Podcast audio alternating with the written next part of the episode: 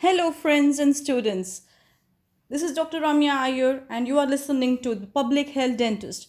The galaxy of dentistry shines. Like the solar system has nine planets, dentistry has nine branches of specialization. And just like the earth is special among the nine planets, public health dentistry is special too. That's why we, public health dentists, are down to earth. We work on the ground and we work at the grassroots level. In this episode, I'm going to tell you the major differences between a public health dentist and a clinical dentist.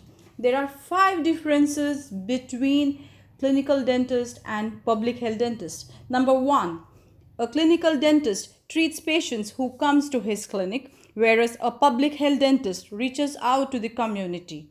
A public health dentist treats the community as a patient rather than the individual. Number two is a clinical dentist gets to understand the patient's problem by taking history and examination of the oral cavity.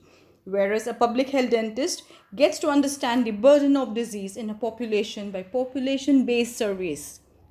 Number three, for an individual patient, the clinical dentist arrives at a clinical diagnosis the public health dentist arrives at community diagnosis and identifies that major problem affecting the community. Number four, while treatment planning is done for the patient, for the community, it is a program planning. And last but not the least, a clinical dentist often gives more emphasis on treatment, whereas public health dentist emphasizes on the prevention. Friends, what I want you to know is that India today needs public health dentists more than any other type of dentist.